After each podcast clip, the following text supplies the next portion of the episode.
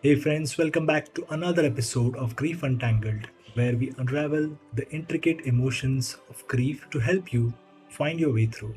I'm your host, Coach Didi, and today we are going to talk about often misunderstood aspect of grief, the emotion of numbness.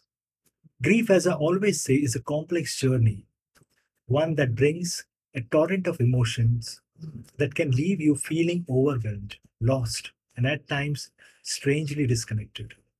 Numbness, my friends, is a feeling that often takes center stage in this roller coaster of emotions.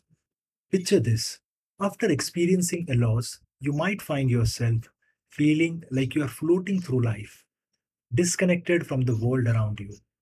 The laughters of others seem distant, your own voice feels hollow, and even the simplest task feels like a burden.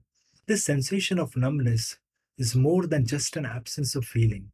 It's a shield that our mind creates to protect us from the intensity of the grief. It's a self preservative mechanism, allowing us to gradually absorb the reality of the loss without being completely overwhelmed by its emotional weight. But why do we experience this numbness? Why does grief often makes us temporarily emotionless? You see, grief triggers a cascade of emotions sadness, anger, guilt, fear, and our mind, unable to process them all at once, can sometimes enter a stage of emotional shutdown. During this phase, we might feel like we are operating on autopilot. It's a time when even our most cherished routines and activities lose their color and vibrancy. But please remember, my friends, this numbness is a natural response to an unnatural event. Numbness might seem like a void, but it's also a pause, a chance for us to gather our strength before the emotional storm hits. It's okay to give yourself permission to feel numb.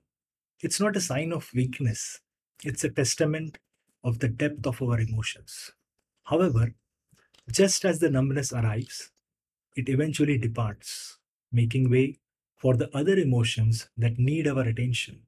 It's important to navigate this phase with self compassion and patience. Reach out to supportive friends, family, or grief counselors if you need to talk about it. Remember again, as I always say, there's no right way to grief, and the journey is unique for each individual.